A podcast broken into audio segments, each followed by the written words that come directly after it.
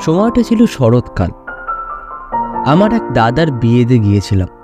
দাদার বিয়েতে প্রিয়াঙ্কা নামের একটি মেয়েকে প্রথম দেখাতেই ক্রাশ খেয়েছিলাম।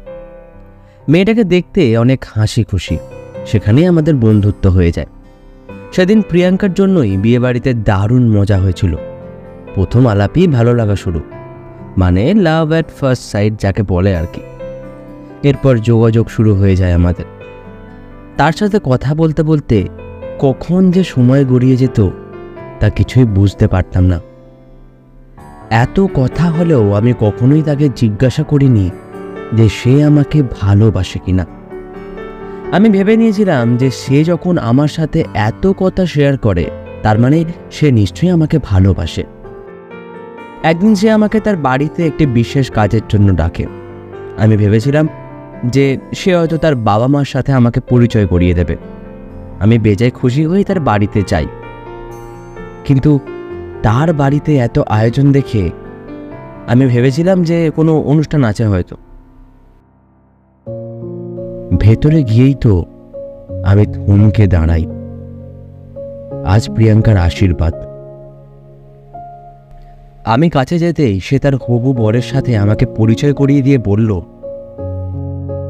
এ হলো আমার এক বন্ধু রূপক।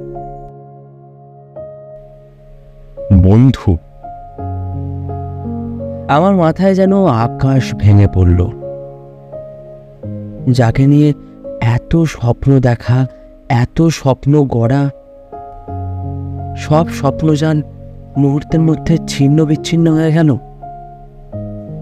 আমার নিজের অজান্তেই চোখ দিয়ে জল বেরিয়ে এলো। প্রিয়াঙ্কা জিজ্ঞাসা করল এই রূপক তোর চোখে জল কেন? উত্তরে আমি বলি আমার বন্ধুর বিয়ে হয়ে যাচ্ছে আর হয়তো বন্ধুর সাথে কথা হবে না। সেই দুঃখেই চোখে জল চলে এলো। না রে কথা তো হবেই। হায় ঈশ্বর কি ভেবেছিলাম আর কি দেখছি। আমি যাকে আমার ভবিষ্যৎ ভাবতাম সে আমাকে বন্ধুর থেকে বেশি ভাবে না। ভাঙা হৃদয় নিয়ে সেদিন বাড়ি ফিরেছিলাম। মনে মনে বলে এসেছিলাম, সুখে থাকিস।